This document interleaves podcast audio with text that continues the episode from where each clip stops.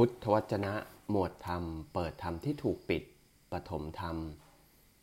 ให้ตั้งจิตในกายคตาสติเสมือนบุรุษผู้ถือหม้อน้ำมันบทที่แปดสิบสองภิกษุทั้งหลายเปรียบเหมือนหมู่มหาชนได้ทราบข่าวว่ามีนางงามในชนบทพึงประชุมกันก็นางงามในชนบทนั้นน่าดูอย่างยิ่งในการฟ้อนรำน่าดูอย่างยิ่งในการขับร้องหมู่มหาชนได้ทราบข่าวว่านางงามในชนบทจะฟ้อนรำขับร้อง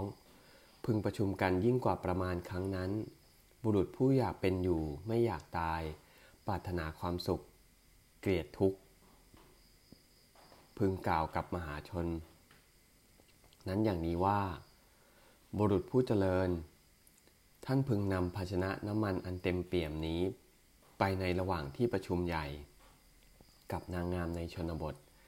และจักมีบุรุษเงื้อดาบตามบุรุษผู้ถือหม้อน้ำมันนั้นไปข้างหลังข้างหลังบอกว่าท่านจักทำน้ำมันนั้นหกแม้หน่อยหนึ่งในที่ใดศีรษะของท่านจักขาดตกลงไปในที่นั้นทีเดียวภิกษุทั้งหลายเธอทั้งหลายจะสำคัญ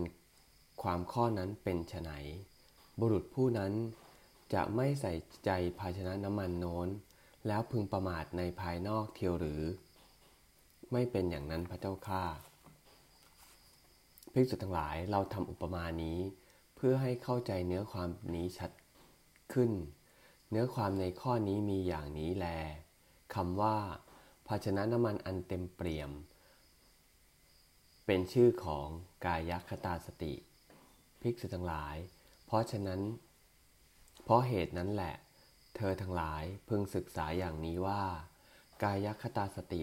จักเป็นของอันเราเจริญแล้วกระทำให้มากแล้วกระทำให้เป็นดังยานกระทำให้เป็นที่ตั้งกระทำไม่หยุด